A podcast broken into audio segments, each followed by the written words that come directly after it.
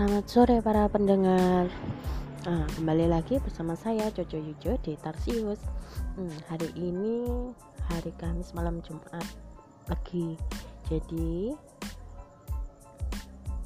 saya mau mengingatkan untuk semua para pendengar jangan lupa berdoa untuk bagi umat muslim berdoa untuk uh, saudara kakek nenek ay ayah ibu atau ayah dan ibu yang yang telah berpulang. Ke rahmatullah. Jadi do hanya doa kita yang bisa um, menghapus semua kesalahan mereka. Jadi jangan lupa untuk ber, untuk selalu mendoakan mereka terutama pada Kamis malam Jumat. Oke, hari ini kita akan membahas tentang um, penggunaan kata pria dan wanita. Yang pertama itu, uh, yang kedua kata baku saya dan apotek kemudian yang ketiga uh, kosa kosakata cium untuk yang pertama penggunaan kata pria dan wanita. Terkadang banyak para penulis yang menggunakan kata pria atau wanita itu disamakan dengan laki-laki atau perempuan. Nah sebenarnya penggunaan kata pria dan wanita itu untuk mereka yang sudah dewasa. Sedangkan untuk laki-laki atau perempuan itu e, sebenarnya tidak baku tapi bisa digunakan untuk e, jenis kelamin pri e, itu yang ber, pria atau wanita yang berusia remaja atau anak-anak.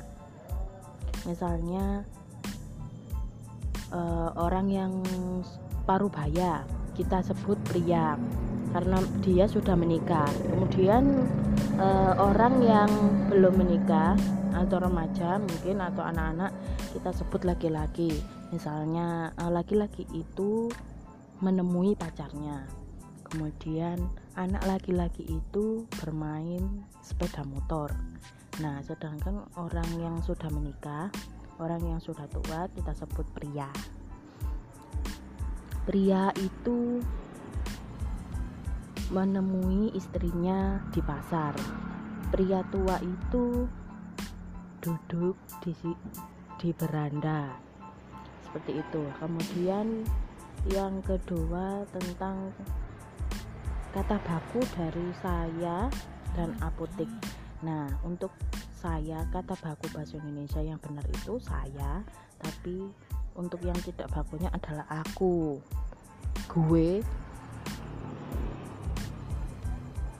begitu kemudian kata apotik dan apotek mana yang baku kata apotik yang baku sedangkan apotek itu tidak baku nah kemudian yang terakhir kita akan membahas tentang kosakata cium. Nah, kata cium ini kan dilarang. Untuk sekarang itu banyak dilarang di berbagai platform. Biasanya itu yang membuat beberapa naskah um, lama dalam lama da diperiksanya oleh kurator atau editor itu karena tersangkut pada kata cium. Nah, Kata cium ini bisa kita siasati. Kita ambil kosakata lain yang se uh, yang artinya sama dengan cium yaitu kecup. Misalnya kecup kening, kecup punggung tangan. Itu tidak apa-apa. Eh, untuk hari ini materinya hanya sekian. Kita akan lanjut di hari Kamis besok eh hari Kamis depan minggu depan untuk para pendengar hari ini semoga kalian selalu uh, mendapatkan